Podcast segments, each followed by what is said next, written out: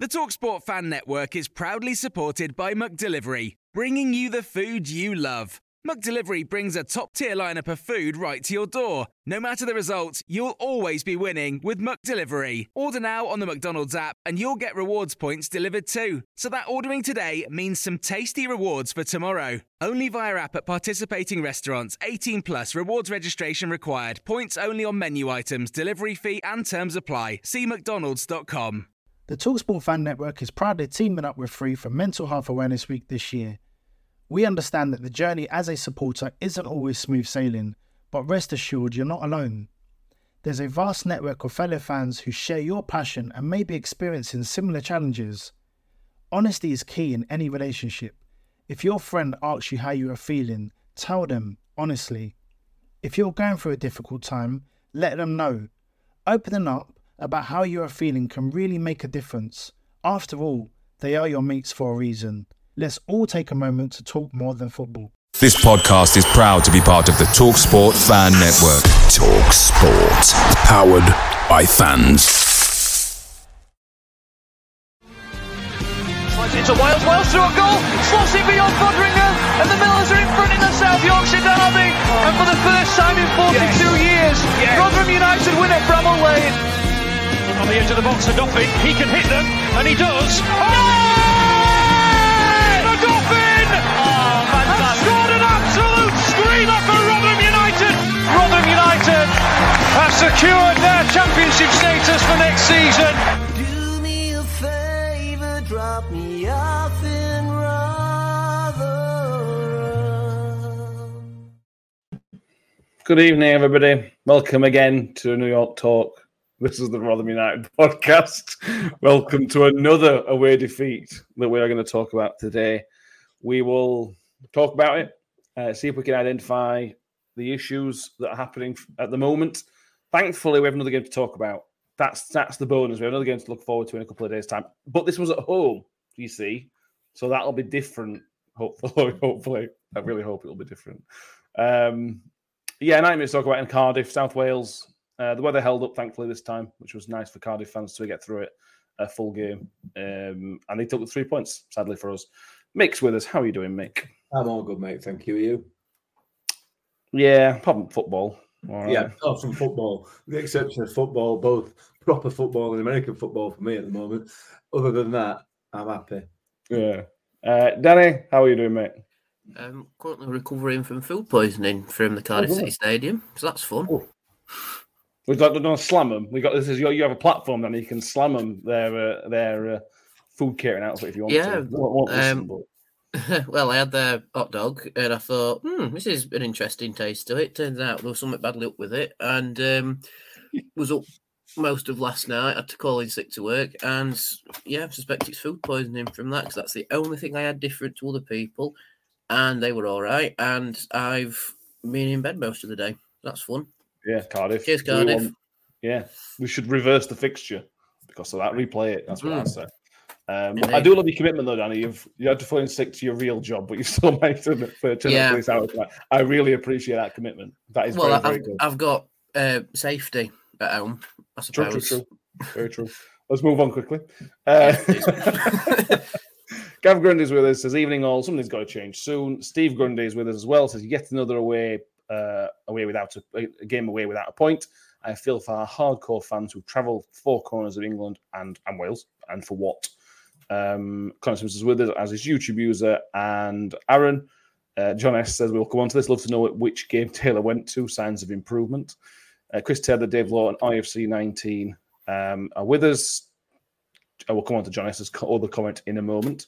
Nicola Jew says, hello, she was at the game yesterday and spotted Danning having a pint and felt starstruck. Should have asked for a photo. Might have been a good job you didn't, to be honest with you, as it turns out. Say hello to him next time. He's quite a nice guy, I think. Quite a nice guy, excuse me. No bother. I don't bite. Come and say hello. I'm happy to have a picture with people. I mean, I'll just be as awkward as you are because I'm not used to people asking for pictures and it's a bit... Really, with me, in the picture, not me taking the picture of you. Interesting. But yeah, come along, say hello. I don't mind talking football with anybody. Absolutely. Saran Sukumar is with us, as is Scott Kent, and Ant from the Leicester Fan Channel is also with us. Right, Mick, let's start, because Matt Taylor said there were signs of improvement. I don't have the exact quote from him, but that's basically what he said.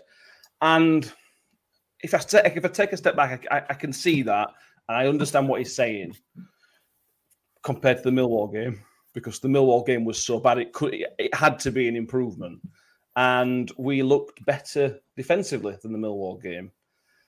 That's all I can say for improvement, though. We were slightly better defensively. I kind of wish you'd not come to me, because I'm a bit sort of. I'll never call this at master. I agree with Matt Taylor. Okay. I agree with Matt Taylor. I think there was a significant improvement over the Millwall game, particularly. I mean, that's not, like you said, that's not difficult. That is not difficult at all, because, you know, we were just so bad. Significant improvement over the Huddersfield performance. There's a significant improvement over the Stoke performance. So why everybody's getting on the high horse and saying there weren't a significant improvement is a bit confusing to me, in my opinion, because it is about opinions, obviously. There was, you know, we went away from home. We kept them under control for a good 60 minutes. They had nothing. They did nothing. They created nothing. And whatever they did create, we dealt with reasonably well. We created nothing. I accept that. However, we kept them under control, not an issue, until obviously they finally managed to break through, to get the breakthrough.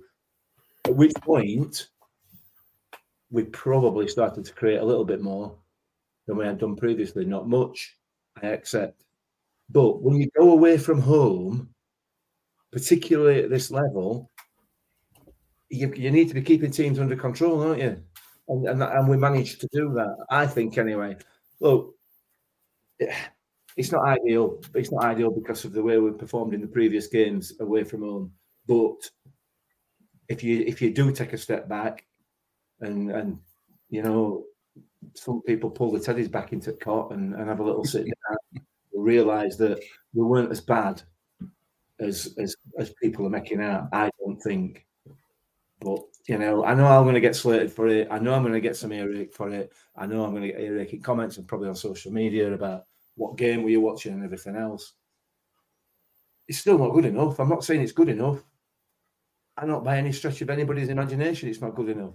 But it was significantly better than probably any of the other away games, possibly with the exception of Sunderland. Yeah. I mean, Mick's probably right, Danny. Technically, it was better. Technically, but that's only because of the games we're talking about. And maybe it's one of those games. It weren't. It's not technically either. It were or it weren't. Well, it was, yeah, but it wasn't good. The way Matt Taylor said it made it sound as if it was a good performance, but it wasn't. It was just better. I don't agree with that, Matt. You don't think? I didn't. I don't. I see what you're saying, but we were never, ever, ever going to win that football game the way we played. That was never going to happen. We were never going to score. We were certainly never going to score first, anyway. Danny, chip in. The thing is, you're gonna score if you have shots on target, and we had the square root of naff all shots on target in that game. But the one thing I do agree with Matt Taylor is, for the first hour, it was an improvement. Fair enough, I admit, in the first half, it's like, actually, you know what? It's better. It's still not good, but it's better. Like you say, Matt, it's when you compare that first half against the entire performance against Millwall, we did improve. But, and then for like the next 15 minutes in the second half, it's like, actually, we've still got Cardiff at arm's length here.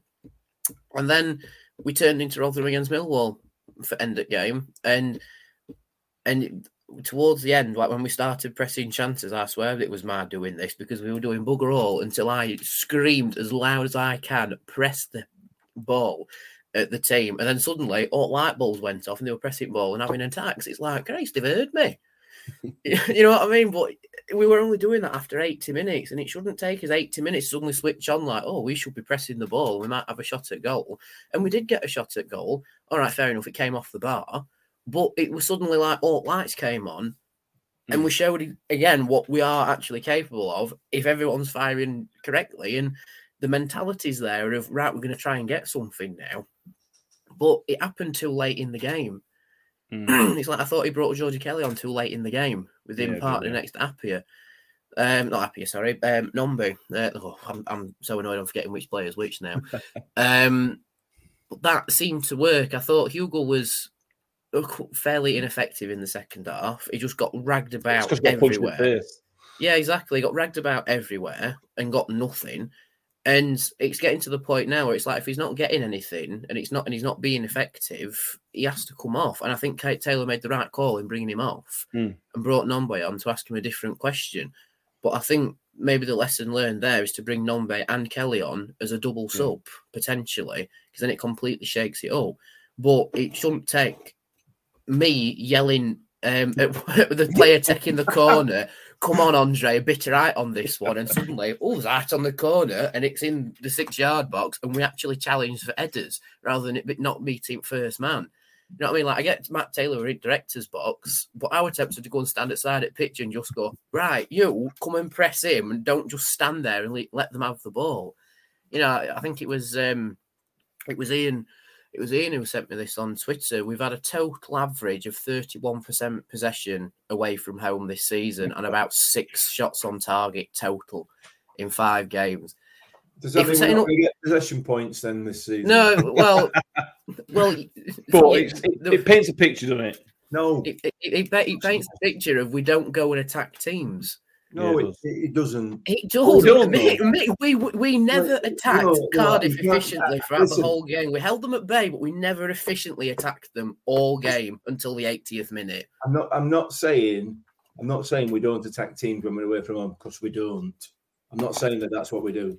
I'm saying you cannot use possession stats as the basis for that. You can't. I'm just not wearing that whatsoever. Given the way that a lot of the teams in the Championship try to play, all they're interested in is possession. That's all they're interested in. Russell Martin, as you put quite rightly point out there, you know, it's all style, no substance. So you can't use possession stats as a weapon or as a reason why we've been crap. We've been crap because we've not attacked the opposition. We've been crap because we've not taken the game to teams.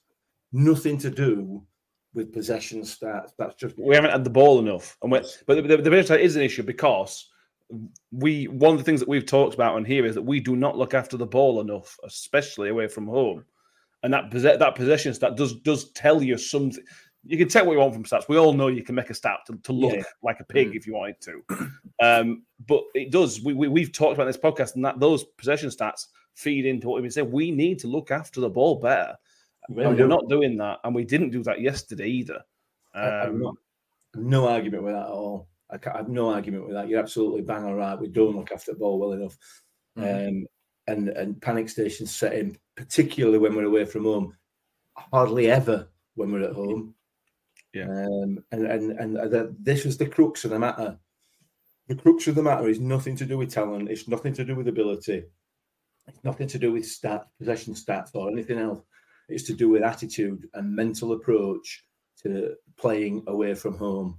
It's become an issue. And we as supporters are making it a bigger and bigger and bigger issue. The more it goes on, the more we talk about it, the more it becomes an issue, the more they talk about it between themselves as players and as a coaching squad as well, a coaching team as well. So the more it continues, like I said, the more they talk about it, the more it continues. But that's where the issue lies. I ain't got a clue how to deal with it because I'm not football. No. Well, you have to one of those games. You know, if we'd have beat Millwall 1-0, we'd be talking about yesterday being one of those games where we tried to set up defenses and it just didn't quite work. It's because of all these other performances that it's getting on top of people. Mate. Let's be honest. Let's say what it is. As people travelled 8 hours yesterday, there and back, 4 hours there and back, wherever it is, and. There's people who travel longer next Saturday at Southampton and pay hundreds of pounds. And we all know this is the risk. Me and Mick went to see Ratings last night. And I was stood there thinking that football and sport is one of those only sports where you pay to get something that you don't know what you're going to get. You just don't know what you're going to get. And that is the risk we all accept as fans. But it's getting tough. And social media is telling you, look at social media. I know some people are giddy, you know, as soon as we lose a game anyway. But this is becoming an issue, a big issue now, and it's just tough. It's just like what's the point is the wrong word, because there is always the point. But I just sat there yesterday thinking this is exactly what I expected, and I don't see where the improvement comes from away from home, and that's a really odd thing to say as a Rotherham fan. It comes from a change in attitude, doesn't it? If that's not come now, when will it come? That's my point. It's what, sorry? If that's not come by now, when is that going to come away from home? Who knows? I don't know. If I had to answer that question, I'd have free tickets to a game, or not, as the case may be. I don't know what the answer is. But you know, certainly the answer isn't constantly slating everybody. That's definitely not the answer. But you know, that social media, it's like an infant school playground on there, isn't it? You know, so it's just, and I get involved in it. I'm not calling people out. I get involved in it just as much as everybody else does. You know, yeah. You know, and that's how it is. But look, yeah, as far as travelling away from home, as you quite rightly put there, Matt, we've travelled away from home for years and years and years, and we have seen some absolute garbage over the years, utter garbage, as well as had some unbelievable times. And a lot of those unbelievable times come after you've just watched 6 weeks of garbage, you know, because true, you know, it is what it is. That's football. That's football. And you know, if you can't, I don't want to sound like a flipping old man, but you know, if you can't handle it, maybe football's not for you. You know, because this is what happens. It's what happens. And yeah, I know there's got to be reasons behind it, and we all want to search for reasons, you know, and everything else. But it will change. It will turn around. So it's just, you just got to be patient, I think. Yeah. IFCO cases, we did better understood, but I don't think is true. I would bet money on that, but I could be wrong. John Rail says, if it were an attitude and mentality thing, the finger needs to be pointed at the management. To be fair, into this season and no change or impact, it is terrible. If anything, it looks worse now. Don't look great. Let's go through a few other comments. John Rail back, they haven't, Birmingham as an example in possession, haven't won a game with more than 41% possession. Ant says, possession is only good if you're effective with it. The problem is we don't have possession and we're not effective with it. Is the issue. And that's the big difference. You look at the two of the three teams that came down from the Premier League this season. You look at Leicester, who are excellent in possession. They maintain possession, but they're progressive with it. Yeah. You watched Preston last week, excellent in possession and progressive with it. You watch one of Russell Martin's teams. You watch the likes of Blackburn, and they're excellent in possession and do nothing with it. You know, and. So the stats tell you nothing. They tell you nothing at all, you know. Because when Leicester played Southampton, I think they both had 60% possession. You know what I mean? But Leicester did better with it because they did something with it. So it tells you nothing really. I don't think. No. Shelley says, just because a few people are mentioning getting rid of manager. Shelley says getting rid of a manager won't help, especially this early on. Yeah, I agree. Wholeheartedly, you'll not see any of us backing a manager change in October, like we did last year, I suppose. Forced upon us. You won't be getting any of us supporting that now, certainly. Let's talk about the goals, Danny. We had a comment here, which I have saved. YouTube says, Victor should have come for the cross that led to the goal. You can't blame Bramall, not a centre-half, and we were chasing the game. A couple of points here. First of all, yeah, I think Victor does share a little bit of the blame. I don't think it's not completely Victor's fault, but there is a degree of blame for Victor. There's a degree of blame for Lembikisa, and I think Onyedimna, who was the right wing back at the time, for not closing the man down. He could have picked his spot. He could have done whatever he wanted for a minute. And then, again, sadly, Bramall's got to take some responsibility as well, because he's got to be better than that. It's a mixture of everybody's responsibility, sadly. Yeah, I agree. There's 3 points of contact with conceding that first goal. There's no one individual completely at fault for it. We're just going back to the comment about we did better under Stubbs. Actually, points-wise, at this point in the season, yes. Because at this point in the season, we had 6 under Stubbs and we've got 4 at the minute. Five? Five. So points-wise, marginally. Goals conceded, we were a lot worse under Stubbs, I will admit. We conceded 28 goals total when Stubbs left on the 15th of October. And I think this season we've conceded 18 so far. So we could still catch it. But I think at the 1st of October, again, Stubbs conceded more goals total. But anyway, going back to that point, yes, I agree. I think Lembikisa, and on him, I think it's Lembikisa who doesn't close him down quick enough when the cross comes in. And again, it almost looks like we're scared to put the big challenge in because we've had the old faff about we're getting yellow cards for daft reasons. It's almost like we're scared to put the foot in and put the slide tackle in because we'll get pulled up on it. I mean, don't get me wrong, we're not the best at defending set pieces, but we've also not conceded a lot from them. You know what I mean? So it's like if you put the challenge in and they get the foul, we seem to be able to defend the set piece. Like when they had set pieces in the first half, we defended those really well. But in the second half, it almost seemed like we're scared to put the foot in and put the challenge in. And if Dexter puts the foot in or the slide tackle in, Lee Doherty might give the free kick because Lee Doherty. It would change ref, by the way. It weren't Doherty. We were that lad who's a Wednesday fan, James Webb. Was it? Like they changed it. Yeah, it definitely weren't Lee Doherty. They changed it anyway. Anyway, okay, moving on. No wonder he didn't respond to me shouting, Lee, end it now, please. I want to go home. But yeah, he may have given the foul away, but it still stopped it at source. And then, but he didn't do that, so the cross comes in, so it's next man up. Yeah, Victor could come out and claim it, but if Bramall's on his man, Victor's bound to stay at home because A, he doesn't want to clash with Bramall and there'll be a hash and it goes in anyway.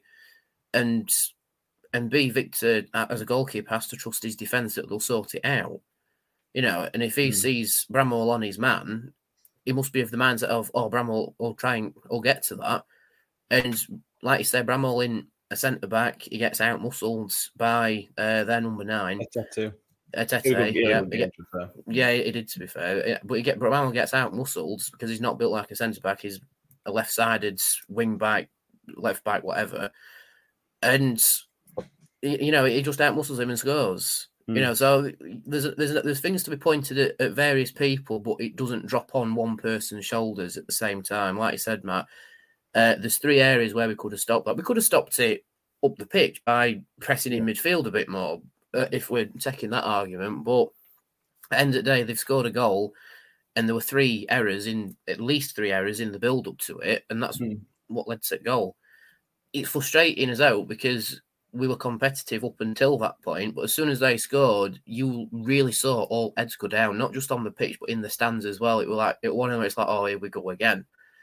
And that feeds into the whole mentality thing. I think it's mentality on the pitch, but it's now becoming a mentality in the stands as well. That as soon as we see us concede first, it's like, oh, there we go. We're going to lose again. You know, I mean, look at Sunderland. We scored first and still lost.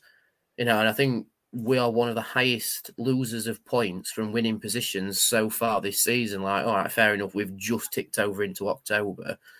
But it's still not the best stat to have so far, is it? Because it shows there's issues that need sorting and sorting quickly if we're still going to be competitive.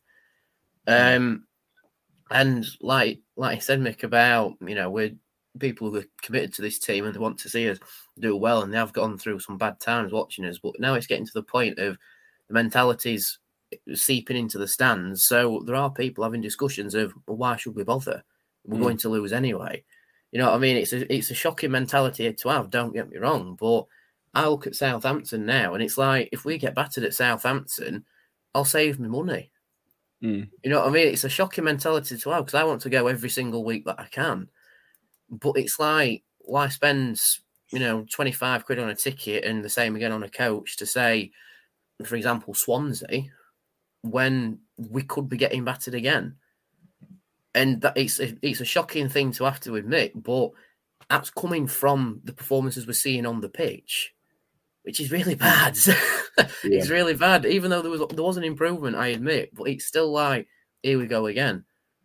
And you get to that point where it's like, right, we're 80 minutes, we're 2-0 down. it's like we could still snatch something, and we very nearly snatched a goal when it came off the bar. That was very, very close to going in. And that's the swings and roundabouts of football. If that had gone in, who knows what could have happened? We could have drawn 2-2 and put Cardiff on the back foot.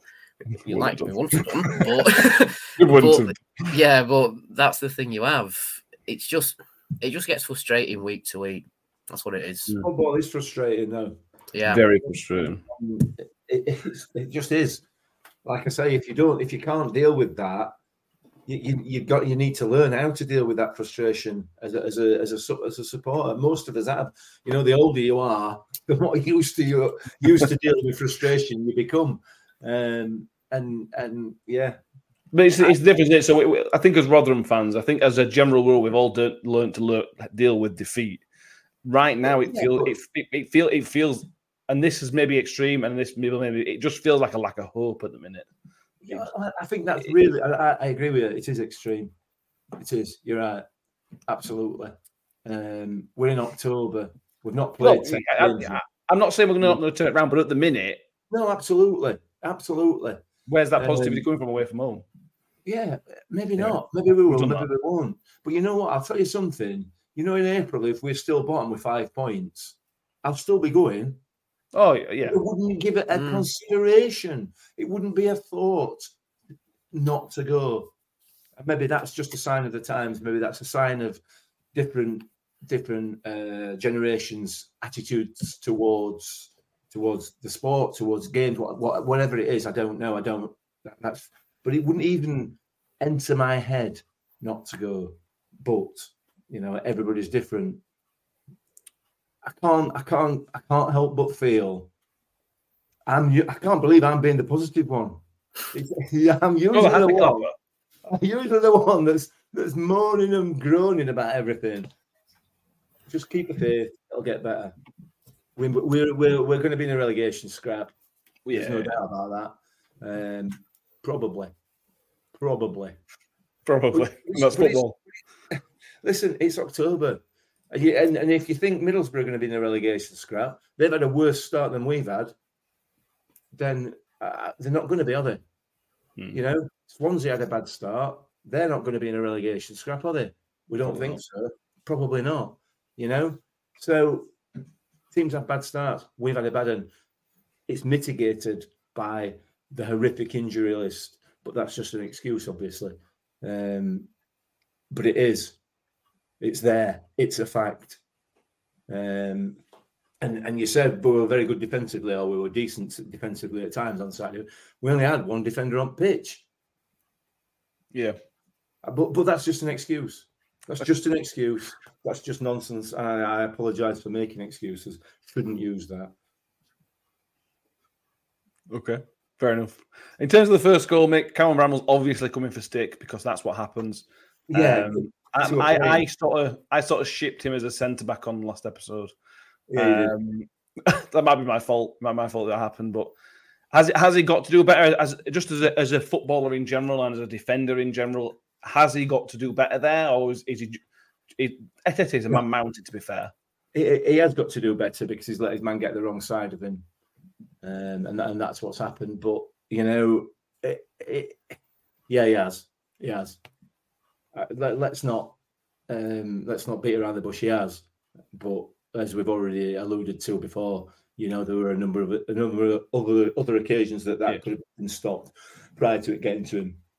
But at that point, he's the last line of defence, and you can't really let your man get in front of you. So, yeah. IFC OK says we've had a bad start, but we're not good enough to rectify it.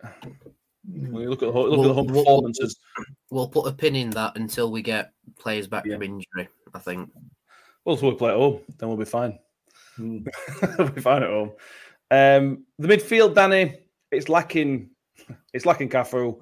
It's also lacking a Duffin for me as well. I think it gives you something different. I don't know what's wrong with Rathbone at the minute, but he is bang off it. And I can't. With Rathbone, he may be one of those players that when he's in the form, he's in the groove, and his runs are timed well and everything else. But everything that Rathbone's doing, it's just not working for some reason, and it's. When it's not working for him, Rotherham United don't work particularly well normally. I think it might be a case of Rathbone trying to do it all himself. Impossible. You know, maybe because as the captain, he needs to try and get the team going on the pitch. And we know what Rathbone's like, he can run himself ragged and cover nearly every blade of grass. And I have noticed that in recent games, he always seems to be 100% running everywhere. Like last season when it worked, it's a credit, you know, because he's everywhere at once and he's putting tackles in and making runs and picking up the ball and fighting for it, this and other. But when he's the only one that's really putting a shift in, it almost goes the other way and it makes him look like he's having a mare, whereas actually I think he's trying a bit too hard because I thought Tahi was quite flat. He dished the ball out fairly well, but in terms of movement, it was quite flat. I thought Clucas was a little bit flat, if I'm being honest. He didn't impact game, did he? No, it was quite flat. And I just thought Rathbone was trying to do it all himself, which to me is almost a credit to him. Like, don't get me wrong, sometimes it don't work when you're doing it all yourself on the football pitch, and there's no support from the other two guys next to you. But it shows Rathbone cares and that he's really digging deep to try and make something, you know. And like I say, it's gone the other way now, where it actually comes off as bad on Rathbone because it's coming across as ineffective when he's actually trying too hard. I think you're probably right. Nicola Juice, as Rathbone kept chasing the ball right till the end, it just wasn't falling for him.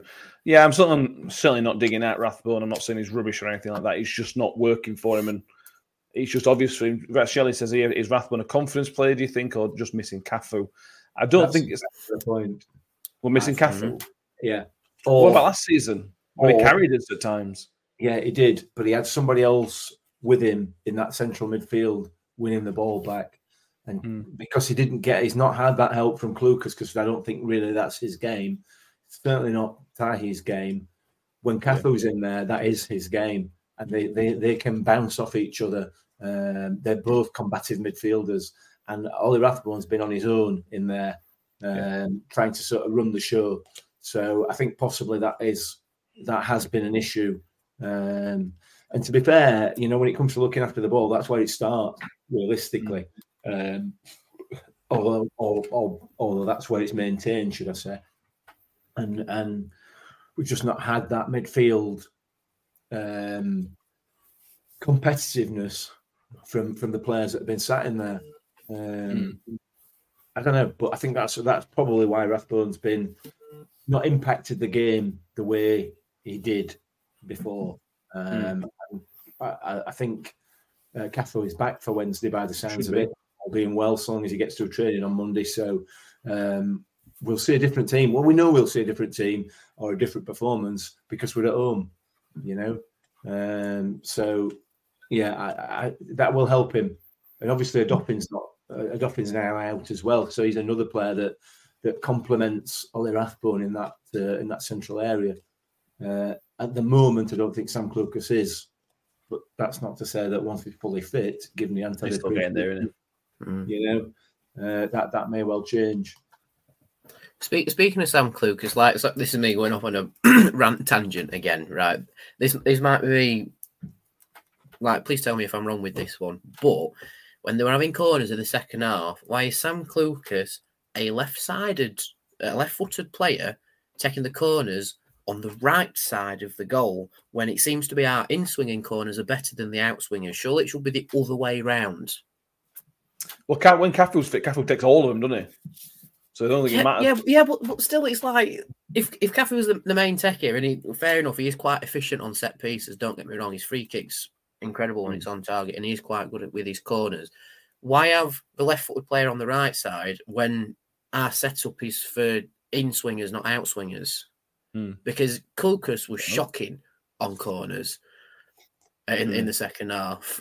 But Andre Green was good. When Clucas went off and Green was on both sides, the corners got better. All right, fair enough. It were after 80 minutes, but they still got better. Yeah. Shelley just says on the Rathbone, last season they had Dan Barlas at times, don't forget pulling the strings. I think it true. And then Connor Coventry later on, and Jamie Lindsay, as I think you mentioned, I mentioned a minute ago, which we haven't got any of those. John Morell says, you hope, Mick, because if the home form drops off, then you're going to challenge your neighbours for the bottom spot. Yeah. And that's the pressure, Mick. That's the pressure it brings, and we'll move on to the home game in a minute. But this is the pressure it brings. If you're not going to pick up anything away from home or minimal points away from home, you have got to have a home form. Thankfully, we have so far. Yeah, we have. We have. And I don't see any reason at this stage for that to alter. We've got to take stock realistically once we can get at least 3 or 4 of those 8 injured players that are out back, you know, because all 8 arguably will be starters, you know, almost, except probably in the defensive area.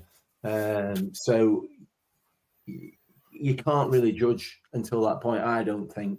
We've just got to keep going until we can get people back, get bodies back, and that appears to be starting this week. And we've got an international break coming up, which hopefully will allow us to get some more players back off the treatment table. Obviously, there's going to be a couple of long-termers with Cam Humphries being at the head of that, which is a shame. But look, it's going to be a long old season.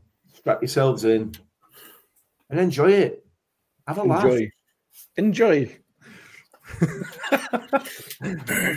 Enjoy it. Come on. Let's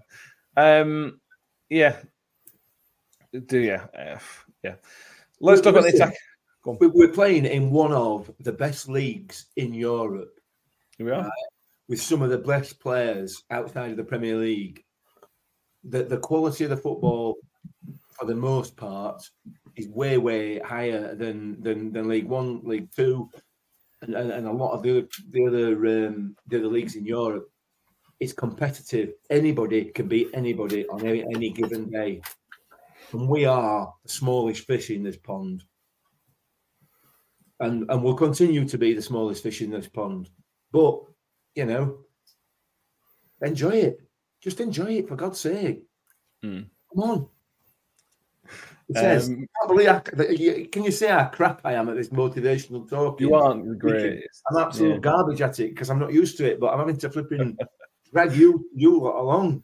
Adrak says, Mick, you sound like Taylor with the injury malarkey. No, I completely agree with Mick and the injury. Once we have some players fit, nobody in the league is going to have everybody fit all at once, and I don't think that's what Matt Taylor's saying, I assume.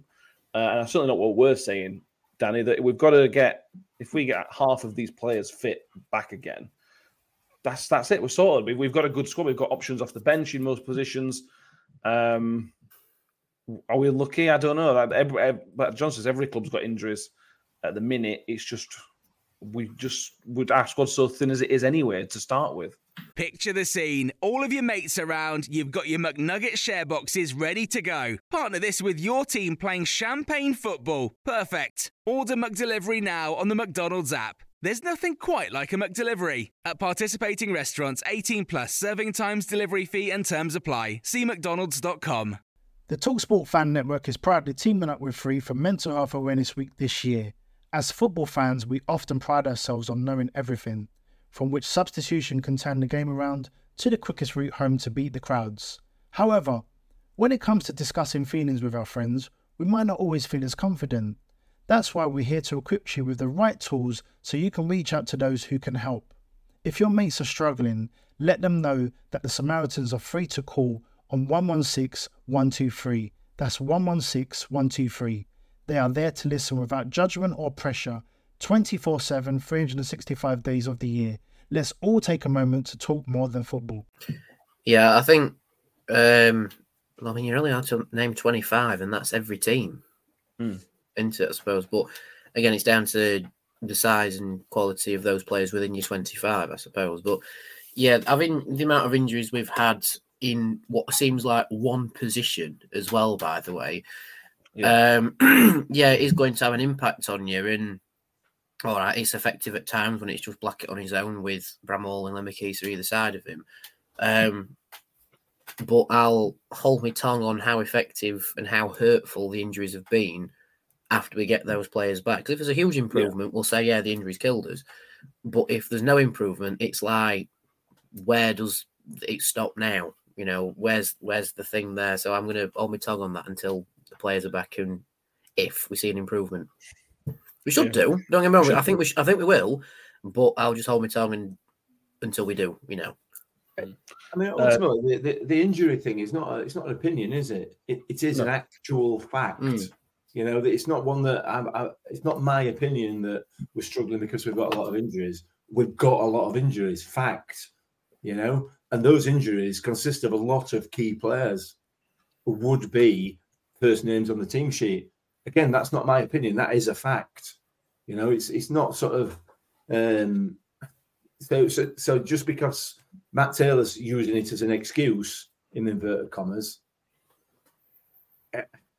I don't know how you can say it's an excuse when these players are first team starters and they're injured. That is a fact. You know what I mean? So look, as John said in the comments there earlier on, Birmingham have got the same issue. Other clubs have all got the same issue in terms of injuries, but they've also got millions of pounds to spend on players, and players that are worth millions of pounds or probably at a higher level to the ones that we've got. So our key players are far more important to us than they are to the likes of Leicester or Birmingham or other clubs of that sort of ilk. That's a fact. Again, you know, there's nothing we can do about that. That's just who we are. So, yeah, I don't know. John S. wants to know if you're sponsored by Matt Taylor.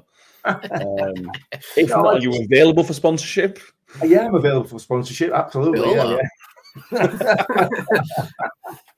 don't know what I can give that I can offer, but yeah.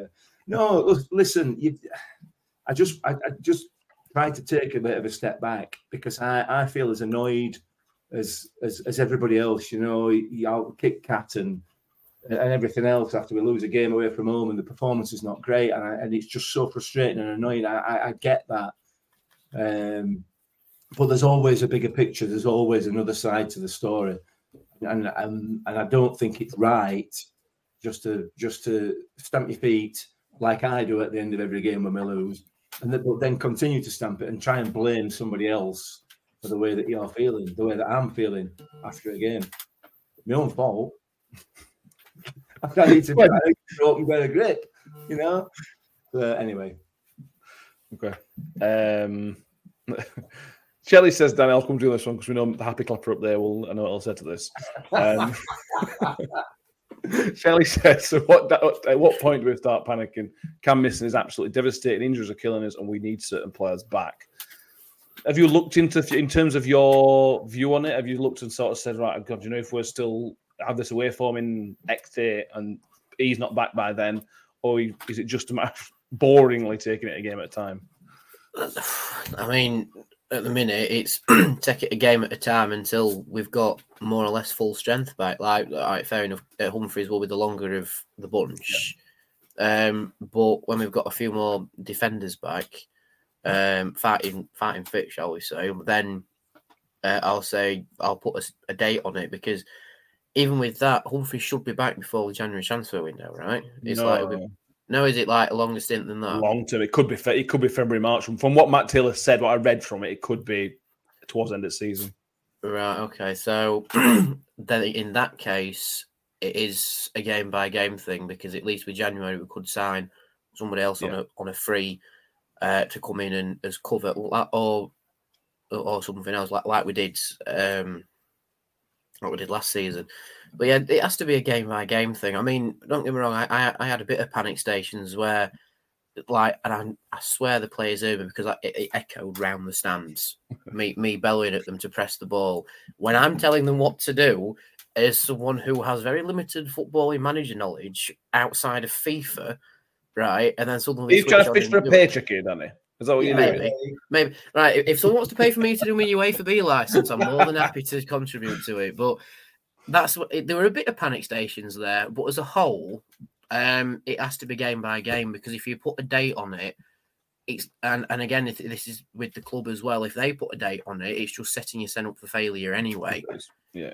You just have to take it. I have to take it game by game because if you don't, then you know you could say. In a case of someone up the road, if we're not in the Premier League in 10 years' time, I'm chucking my toys out the pram.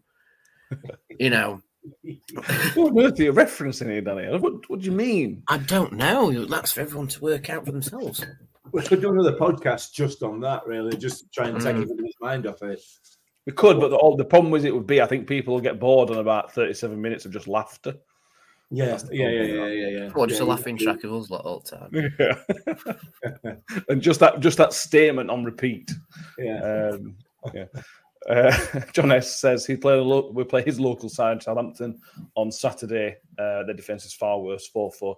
Yeah, and we'll talk about this next week, but it'll be typical Rotherham to get thumped on Wednesday and then go and beat Southampton. It will be typical Rotherham to go and do that.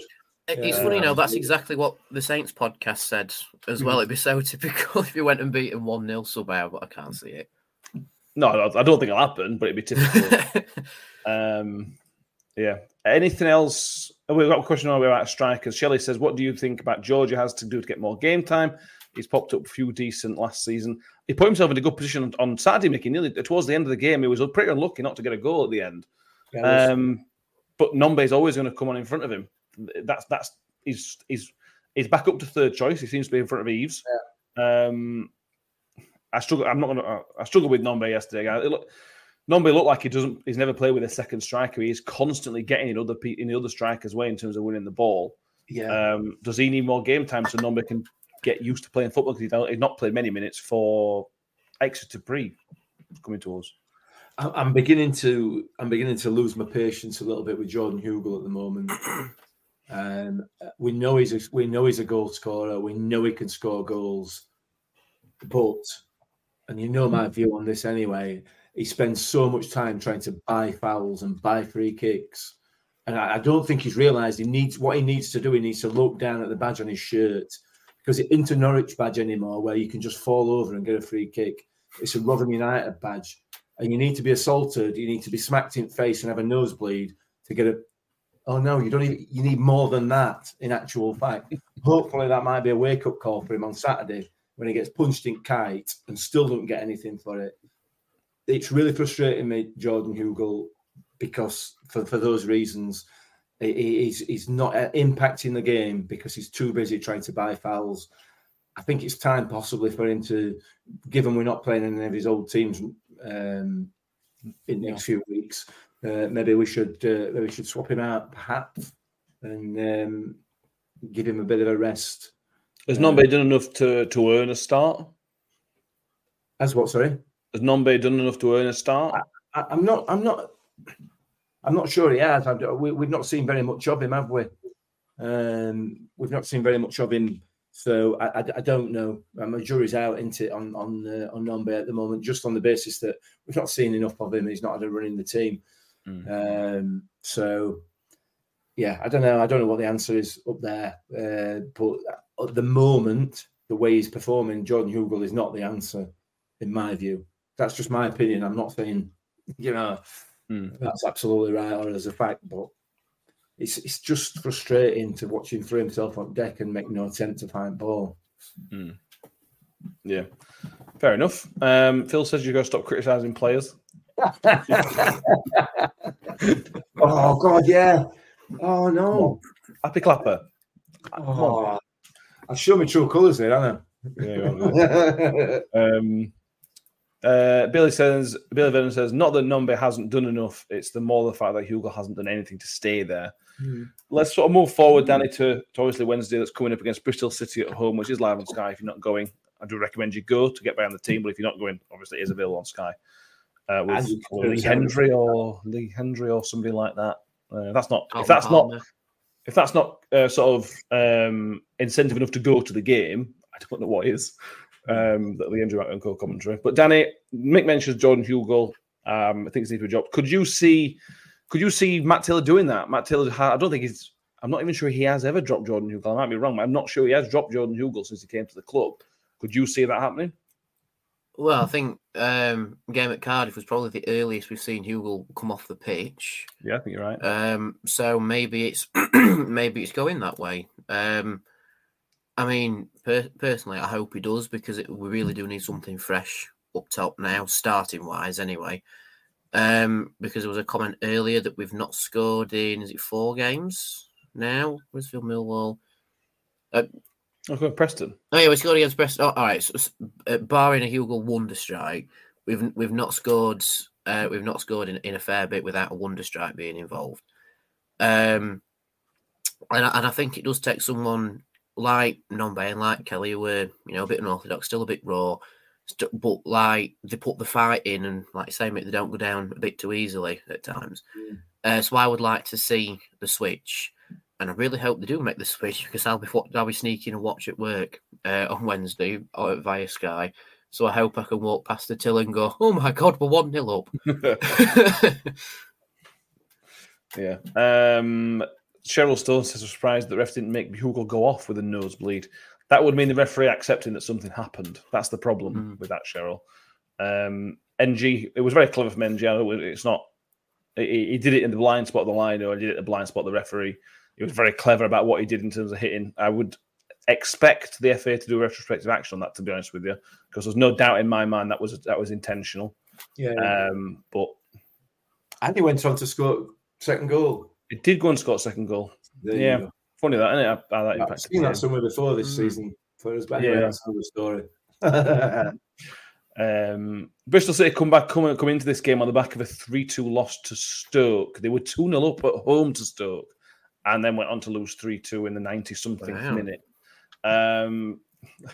Potentially a dangerous team to play teams like that, Mick. They're a middling team. They're a team who aren't probably not going to hurt the playoffs. They're almost certainly not going to trouble the relegation zone. They were an unpleasant team to play last season. They dirtied the game up something rotten at our place, but they went away with a 3-1 win, and that it was a deserved win. They were so much better than us last season. As Matt Taylor said previously, these type of games, he uses the phrase unstructured, but essentially teams will dirty up a little bit. We really struggle, and that if that's going to be the same again. We're at home, though. That's the thing. Yeah, we are.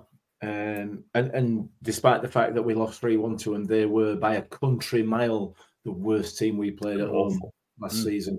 By a country mile, and that just shows how bad we were on that particular night, or how we were unable to deal with them. Have they still got that lad who throws himself about on floor all the time, or has he gone for multi-million? He went to Bournemouth and got injured. Yeah. Like that. What did he do? Trip over his socks or something? Anyway, it's difficult to know, isn't it? You know, it's difficult to know how they're going to approach this game. You're right, obviously being 2-0 up and then losing 3-2, they're going to have had a right rocket from Pearson's still their manager, isn't he? He is, yeah. He's got a bad leg, I think. Has he? Yeah, he's doing crutches, hasn't he? Yeah. But he is that kind of manager, isn't he, that will dirty up a game if necessary. With our home form being what it is, I'm reasonably comfortable with it. I'm not, you know, we're not. I'm going to say we're not playing a Leicester or a Norwich. We're probably better off playing a Leicester or a Norwich, to be fair, because we perform so much better against teams like that. Yeah, don't know. It's hopefully we're going to have Cafu back. Hopefully we're going to be able to get Grant Hall on the pitch. Peltier came on Saturday and did all right when he came on. So we've got that defensive area starting to look like it might get plugged a little bit in the next couple of games. Hopefully that'll help us out. But I'm quite looking forward to it. I think we'll be all right on Wednesday night. I'm reasonably confident. I think our record on Sky recently is okay as well in the Championship. Richard Brown says they won't be scared of us. Now, Danny, I don't think anybody wants to come to New York Stadium at the minute. I think we've made it a place where teams don't want to come. They'll be very happy to play us in their own back garden. But when we are giving people a really, really tough time, the top teams in the league in Leicester after Preston a couple of weeks ago, Norwich, these teams are not having it their own way at New York Stadium. They will not want to come here. No. What games have we played at New York Stadium? Blackburn drew, and that was circumstantial. Lost to Leicester, but only just. Beat Norwich, drew with Preston. Beat Morecambe. Yeah, and Morecambe that we beat on penalties, which are a bit. And, speaking of which, we saw the Morecambe team bus on the way home. That was fun. But yeah, I mean, I won't exactly say New York Stadium's like a proper fortress at the moment, but we have only lost one game there, and that was a game that we really took the game to him.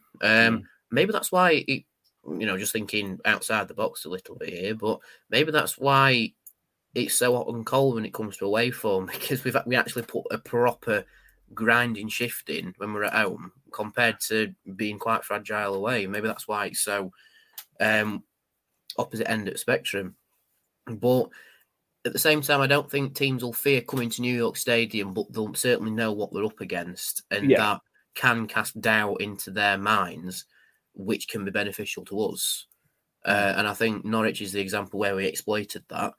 And the other games, Blackburn, we exploited it very well until things hit the fan quite quickly. Mr. Madley. Yeah. And I think we did it to Leicester as well, but that was just one of them games where they were just better than us, quality-wise. And the same with Preston. Off the back of the Millwall game, we went to the Preston game, and it's like, actually, it still weren't the best, but we dug out a result against Preston. So maybe we'll do the same with Bristol, or they'll just still back off and they'll steamroll us, you know, to quote one of their comments. I'm actually quite gutted I'm not going, to be fair, because it's one of them games where it feels like we need support there for early doors to really get the team going again. And it's at home, which is also beneficial. But I still think we need to pull away form level, at least in some parts where we are at home as well. But I don't think Bristol City will fear us. I won't say that. They'll just. I don't think anybody fears anything, do they? Really, it's just a matter of understanding it's not a nice place to go and play football, and it's going to be tough. Yeah, exactly. Ref watch. Well, I said ref watch. I'll tell you who's scheduled to referee us, but again, they changed Lee Doughty on Saturday, and also Darren England was meant to be refereeing in the Championship this week. That won't be happening after the Liverpool fiasco on Saturday, so there will be a change around probably. The referee that's scheduled is Dean Whitestone. I will pick up a couple of stats. I haven't looked at him because of my change around. Side note, the referee, the fourth official, is the referee who we had ref at last home game. He's now the fourth official. Dean Whitestone last refereed us in the Blackburn game, the 4-0 last season. Sorry. I take that. Yeah. Mick, thoughts on the Bristol City game coming up? We talk about home form, and we've been very good. We weren't great against Preston. We were all right. I think we earned the point, but we weren't very good against Preston. So does that concern you that that's maybe a continuation of the of that? Sorry, no, I don't think so. I think we'll be all right. I think we'll be fine. I think hopefully we'll have a couple of players back as well from injury. Fingers crossed, which will significantly boost the leadership on the pitch, the experience on the pitch, and it'll boost fans as well. Say again, it'll boost fans as well. And you have Cafu starts. Yeah, precisely. So no, I'm reasonably comfortable with it. I'm not. I don't see us capitulating like we did at Millwall. We didn't even capitulate. We didn't even get as far as capitulation at Millwall, did we? You know, to do that, you've got to turn up and show something, and we didn't even do that. So I'm reasonably comfortable. The home form has been very, very good. I would argue we didn't play as well against Preston because they didn't allow us to. Preston are better than Bristol City, aren't they? Well, I don't know. We'll have to wait and see. They kind of muckied the game up, didn't they, as well? The teams that we've done really well against are the teams that try and play football. You know, with Norwich is your Leicester, your Blackburn, and with teams like Blackburn, I use the word try advisedly. Whereas Norwich and Leicester can actually do it. We seem to play better against teams like that. Perhaps that's because they underestimate us because of their quality. I don't know. Hopefully Pearson will bring his team here and underestimate us, fingers crossed, because he's got that sort of air of arrogance about him, hasn't he? John Pearson and that's not a criticism, that's a compliment if anything, you know. But he's also an experienced manager who will have done his own work, so I know that our home form's pretty decent, so but I'm reasonably comfortable. I think we'll be alright on Wednesday night. Fair enough. Reg says, I think he's the referee who didn't give the Ogbeni penalty against Norwich last season at home. Yes, he is. I've just checked. He was there for it, didn't give the penalty after a scythe down at home to Norwich last season with a 2-1. Is he the one that booked up Benny for diving? Yeah. Yes, that's the guy. Yeah. Scheduled. James Bell was subbed in for Lee Doughty. Yeah. So, again, expect... I don't know why they tell it. It's going to change. I don't know why they tell us, to be honest with you. It's a complete waste of time, but that's the least of the PGML's problems, I suppose. Yeah. They've got enough on the plate, haven't they? Finish on this, but Saran Kumar says, when's Cafu back? If he gets through training on Monday, Matt Taylor says he should be in contention for Wednesday, and because he's not been out for too long, what I read into it was there's a chance that Cafu could start. I think it's unlikely, extremely unlikely we will risk Grant Hall from the off with Peltier being back, but needs might must. I don't know. Scott Kent says we need to switch the formation. In my opinion, seriously, don't like 4-3-3. I think 4-3-3 is the best for what we've got at the minute. We all want to see two strikers up top. We all want to see that, but we can't. Where are you going to take that body from? You're going to take a body from the centre midfield and be outnumbered there. You're going to take a number away from the defence when we need to be packed in there. I think 4-3-3 ticks all the boxes at the minute, personally. Yeah, I mean, we started with a back five at Cardiff, didn't we? Yeah. So I think in certain situations, the back five works, but also in certain situations, a back four works as well. Mm. I think if you were going to start Peltier or Hall or whoever, you would possibly go with the four and have Peltier as your right-sided centre-back.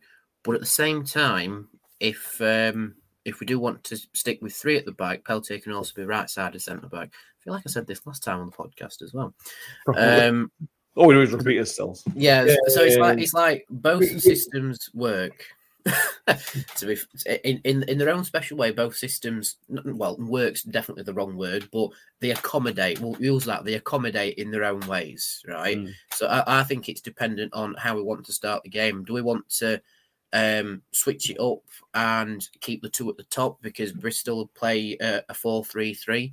Like, do we want to try and combat that a bit more with the five at the back but the two up top, or do we want to completely match up Bristol and get in the faces quite hard and match formation with them and see if we can accommodate it properly with the back line? With Peltier right centre back, then Lembikisa on that side and Bramall on the left side, a Blackett.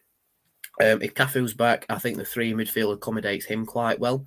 Yeah. But again, both systems use the three in midfield. So, but it's like, where do we want to put Onyedinma? Do we want to have him sat further back as your almost wing back, or do we want him as your wider attacking player? But then it calls into question: is it Nombe or is it Hugo in the middle? Because I want to see Nombe up there, but as we've discussed, does he suit a two because he gets in the way of the other person? So it's like there's a lot of questions to answer there, in my opinion. But we seem to do better with 4-3-3 at home. Yeah, we do. Shelley says 4-3-3 doesn't look good because Andre Green isn't an out-and-out winger, so occasionally looks lost. That's where we miss Fergie. Arvin Appiah got the raviest of reviews from Saturday from Matt Taylor, so potentially could there be a start there for him because obviously he is an out-and-out winger.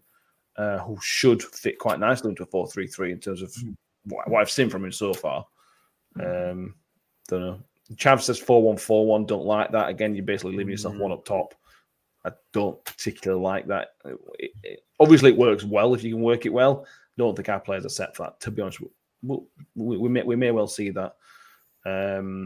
Sharon Sukumar says, best thing about Cardiff game has to be Danny on the away day sleep. I was so annoyed when I saw that on Facebook, because I said to people, I got in at 1:00 in the morning from work, do not take pictures of me, I am having a snooze. And what happens? I have pictures took of me and they end up on away day sleepers, Facebook and Instagram. But I actually quite suit the style, as one person in their comments said. So it's like, actually, you know what? That can be my picture on Twitter. Why not? Being asleep.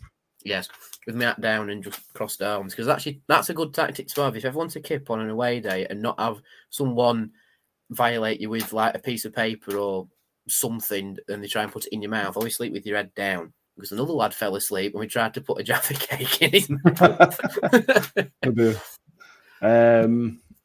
Yeah, we will go from there. Right, anything? Just a couple of comments on here. Giselle Shelley says, Not Rotherham related anything, but what a farce of VIR yesterday. Just we're glad Rotherham will probably never be good enough to have VIR relevant to us. I mean, yeah, I'm quite gutted, if I'm honest, because given the fact that Forest and Brentford drew 1-1 today, a 2-2 yesterday would have made me quite a significant amount of sum of money. Would it have made you as much as that guy who lost out on £9,000 because of Lucas Diaz's not goal being disallowed? It would have been just over half that, yeah. Really? Look at Mr. Gambler over there. I'm not gambling. So gambling, weren't they? Were just freebies? Oh, just freebies. Yeah. But anyway, there you go. Yeah, they've not done very well, have they? And I see Howard Webb getting loads and loads of earache, and here's the man who's telling everybody what's going on. We knew nothing. Before he got there, you knew nothing about what happened in the PGMOL. You knew nothing about what happened in the VAR room. You knew nothing about what happened to referees after games when they performed badly. Now you do. But all of a sudden, it's his fault. Bizarre, isn't it? It's absolutely bizarre. You're getting a lot more transparency. You're getting a lot more information coming forward. You're getting told when the mistakes have been made as opposed to just assuming that they've been made. And then you're also getting told about what's happened to the people who've made the mistakes. And all of a sudden, still, that's not good enough. Bizarre, really. Yeah, that was particularly bad, the Liverpool one. But that's not on Howard. Yeah, but we've seen Darren England in full flow before, haven't we? Yeah, we have. Yeah. We know he's not up to the job. But he can't just go in there and sack everybody who's not up to the job because he'll have nobody left. Or they'll go to Saudi Arabia, as it turns out. So it's going to take some time. I have full confidence. I know he's a Rotherham fan, so I'm going to back him, aren't I? You know, but I have full confidence in him getting it right. But it's not going to be a season's job. It's also worth noting out that the rules aren't set by the FA or Howard. They're set by the IFAB and Premier League. You said set. I mean, they changed every other week by them, aren't they? By the right time, but yeah, I mean it. Yeah, it was a farce that yesterday. I can't get my head around how it's even possible to make a mistake like that. I can't think, and I've thought about it, trying to to come up with a set of circumstances whereby that sort of mistake could actually happen. Short of being like Danny on the away day sleepers, that's the only one I can think of. You know, I can't honestly. I can't think of. Any reasonable explanation. So it's going to work, but I tell you now, he'll sort it. He improved American standards, and that's all you can obviously base him on. So it's give him time. Somebody wants to know our comments on the Wednesday fans situation. I'm not even going to bother comment on them to clown. To be honest with you, although there has been a development, apparently they've been arrested. That's as much information as ongoing court case and things like that we shouldn't mention. Yeah, but yeah. I think everybody understands what our thoughts will be, and let's leave that to your imagination. Predictions. Michael, Mr. Positive, Mr. Happy Clapper. 2-0? Yes. 2-0. 2-0. Clean sheet. Clean sheet. Danny, clean sheet? 1-1. I'm going to reverse. I'm going to 3-1. Nice and positive. It'd be typical. We've got to get this home form right. There's a lot of pressure to get this right. If we take a drubbing on Wednesday, we are right under Kosh in terms of pressure. For the players and the management, they come under a lot of pressure. They've got to get it right, unfortunately. Chav says 2-0 to the Millers. Powerwed says 2-1. John Morrell says it'll be 1-1 and Sam Bell will score for them. It's a big game, but I suppose every game in this level is a big game, isn't it? It's not any bigger than the Preston game. It's not any bigger than Southampton is on Saturday. I don't think we're anywhere near that stage of the season, personally. Do you guys agree with that? Yeah, absolutely. Yeah. 100%. Sangs Guar says 2-1, can't keep his clean sheet. I think I agree with that. Reg says 4-1 to Bristol City. Oh, come on, Reg. Reg, if we win on Wednesday, I want to see every single one of your predictions say 4-1 for the rest of the season. Reg needs to hand his happy clapper badge in at a desk on my arm. Nicola Dew says 2-0 to the Millers. Shelley says we will keep a clean sheet. Think a clean sheet is also crucial for morale. Yeah, it is. Yeah, absolutely. Says 2-1. And we need other clubs like Birmingham to do us a favour and hopefully beat Huddersfield, although a decent start under Mr. Moore. I think we're done. Anything else? Yeah. Anything else you want to mention, talk about? Just two more. There's two little things from the Cardiff game. It was my first experience of safe standing, and I really, really like it, if I'm being honest. And also, the one, I know I've criticised Cardiff for their catering and how it gave the food poisoning, but your toilets are lovely, so fair play. I'm not a fan of safe standing. I'm not a fan of theirs. I didn't like that. Last night, we went to see ratings last night, and I was safe standing for the whole of that, and my back's killing me today. So I'm not a fan of that. Yeah. I would say if you're ever down about Rotherham games, go and see ratings live because they were spectacular at the Sheffield Arena. Yeah, they were. Yeah. Wonderful. And that cheered me right up. After it did me as well. Did me. I'm a 58-year-old man who did not want to go and watch some 19, 20-year-old lads bouncing around on stage. They were fantastic. Are we going to see you at Tramlines in the summer, mate? No, you won't. Yeah. So if you have a chance to do it, I do recommend those. I recommend ratings and download the music around already. They don't nothing to do with us, obviously, but local boys support them because they are very, very, very, very, very good. Yes, Danny, you've done two things, haven't you? Yeah, you've done those two things. Yeah. That's fine. Right, thank you everybody for being with us today. I know these episodes when we lose are tough at times, and Malsmick says I'm certain it will turn around at some point, or I certainly hope it will. Stick with them. If like we mentioned a bit ago, it's on Sky, and I know that's great. But if you haven't got a season ticket and you haven't got a ticket, go down Wednesday and try and make a noise. The atmosphere in Preston were poor. Let's try and make a bit of noise. Let's try and make it a tough play for the opposition to play in and support the fans. Even if we go 1-0 down, stay with the players, support them. Because they need it. They desperately need our support at the minute. And let's hopefully get to the international break with some points. I don't know whether it's 1, 2, 3, 4, 5, 6, whatever it's going to be. Not probably 5. But let's hope we get something, some reward for supporting the players through these tough times. Danny, thank you very much for being with us tonight. And I hope you're feeling better. Yeah, hopefully I'll be better tomorrow so I can shuffle off to work and earn a bit of money. But yeah, I'll be right. And Mick, I hope you've... I don't know. I hope you're well. You hope I grow some hair. Yeah, well, that'd be nice for you. It'd be odd for us to see you with hair, to be honest with you. Yeah. Reg asked if we are until, we're on Sky. I think I'm not sure of a main event. It's still 8 o'clock kickoff. If anybody didn't know, it's slightly later than normal. We will probably do an instant reaction, almost certainly do an instant reaction on Wednesday. Then I obviously won't be there because it's working, but we'll still try and get one in if we possibly can. And thank you. Please subscribe. You're on YouTube. Please do subscribe. We'll try and get a scout report done for Bristol City. I haven't done one yet because we've just been busy. But I will try and get one done before Wednesday. And same, we'll try and get a Southampton one done before the weekend as well. Make sure you subscribe on YouTube. Like the video if that's where you're watching. If you're on iTunes and Spotify, again, please do subscribe or follow us wherever you are listening. And give us a 5-star rating if it allows you to do so. I think there's something I forgot, but I can't think what it is. So we'll save it for next time. Thank you for being with us. Up the Millers and get behind us Wednesday night. Thank you for watching. Up the Millers. Slides into Wales through a goal.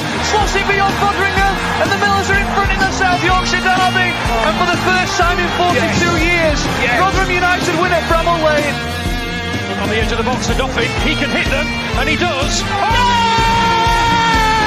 Duffin! Oh, has scored an absolute screamer for Rotherham United. Rotherham United have secured their championship status for next season. Do me a favour, drop me off in Rotherham. The TalkSport Fan Network is proudly teaming up with Free for Mental Health Awareness Week this year. We understand that the journey as a supporter isn't always smooth sailing, but rest assured you're not alone. There's a vast network of fellow fans who share your passion and may be experiencing similar challenges. Honesty is key in any relationship. If your friend asks you how you are feeling, tell them honestly. If you're going through a difficult time, let them know. Opening up about how you are feeling can really make a difference. After all, They are your mates for a reason. Let's all take a moment to talk more than football. Away days are great, but there's nothing quite like playing at home. The same goes for McDonald's. Maximise your home ground advantage with McDelivery. Order now on the McDonald's app. At participating restaurants, 18 plus, serving times, delivery fee and terms apply. See mcdonalds.com.